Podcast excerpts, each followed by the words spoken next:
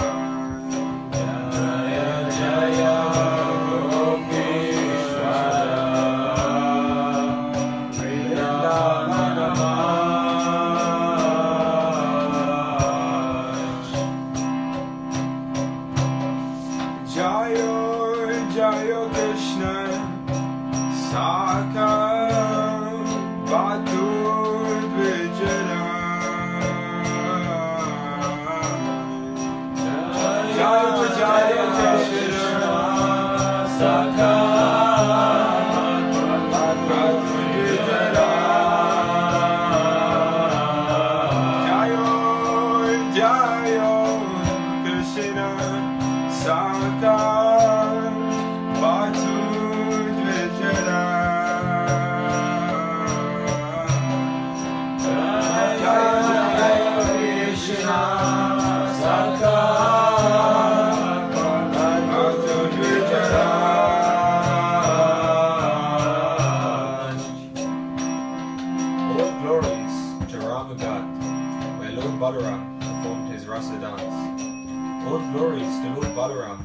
son of Rohini.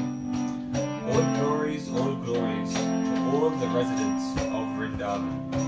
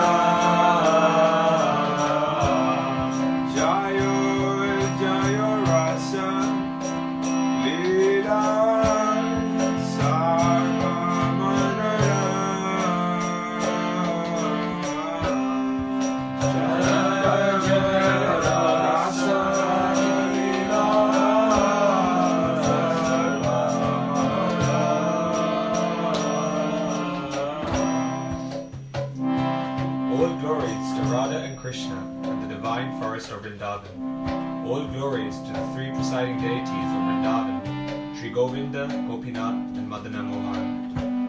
All glories to Shyamkund, Radhakund, Govardhan Hill, and the Yamuna River. All glories to the great forest known as Mahavan, where Krishna and Balaram display all of their childhood pastimes. All glories to Keshi Ghat, where Krishna killed the Keshi demon.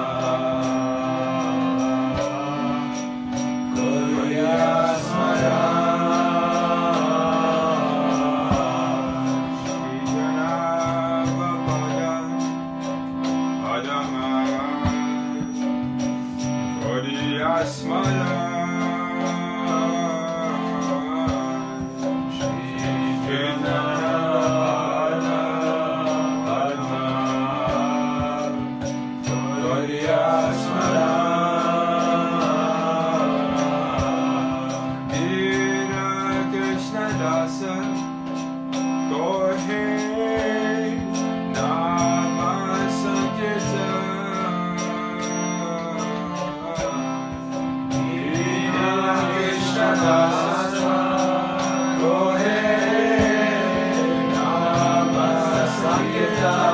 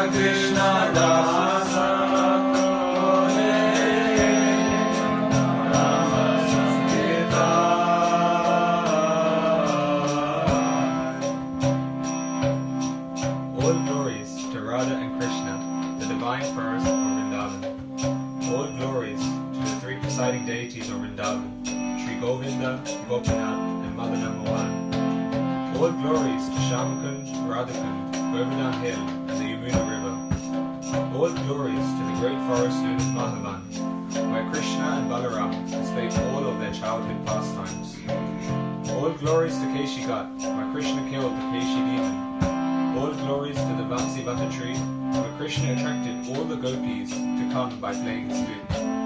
Glories to all of the twelve forests of Braj. At these places, the son of Nanda, Sri Krishna, performed all of his pastimes. All glories to Krishna's divine father and mother, Nanda and Yashoda. All glories to the Calvin boys, headed by Sridham, the older brother of Srimati Radharani and Ananga Manjari. All glories to the cows and calves of Braj. All glories to Radha's divine father and mother, Vrishabhanu, and the beautiful Kirtida. All glories to Purnamasi, the mother of Sandipani Muni, grandmother of Madhumangal and Nandimukhi, and beloved disciple of Devarshi Narada. All glories to the young cowherd maidens of Braj. All glories, all glories to Gopishwara Shiva, who resides in Vrindavan in order to protect the holy Dham. All glories, all glories Krishna's funny Brahmana friend, Madhumangal. All glories to Ramghat, where Lord Balaram performed his rasa dance. All glories to Lord Balaram, the son of Rohini. All glories, all glories to all of the residents of Vrindavan. All glories to the wives of the proud Vedic Brahmanas. All glories to the wives of the Kaliya serpent. Through pure devotion, they all obtain the lotus feet. All glories to the place where the rasa dance of Sri Krishna was performed. All glories to Radha and Shyam. All glories, all glories to the divine rasa dance, which is the most beautiful of all of Lord Krishna's pastimes. All glories, all glories to the meadow of conjugal love, which is the most excellent of all rasa, and is propagated in Braj by Sri Krishna in the form of the divine Parikrabhava. Remembering the lotus feet of Lord Nityananda's consort, Sri Jahnava Devi, this very fallen and early servant of Krishna sings the Sankirtan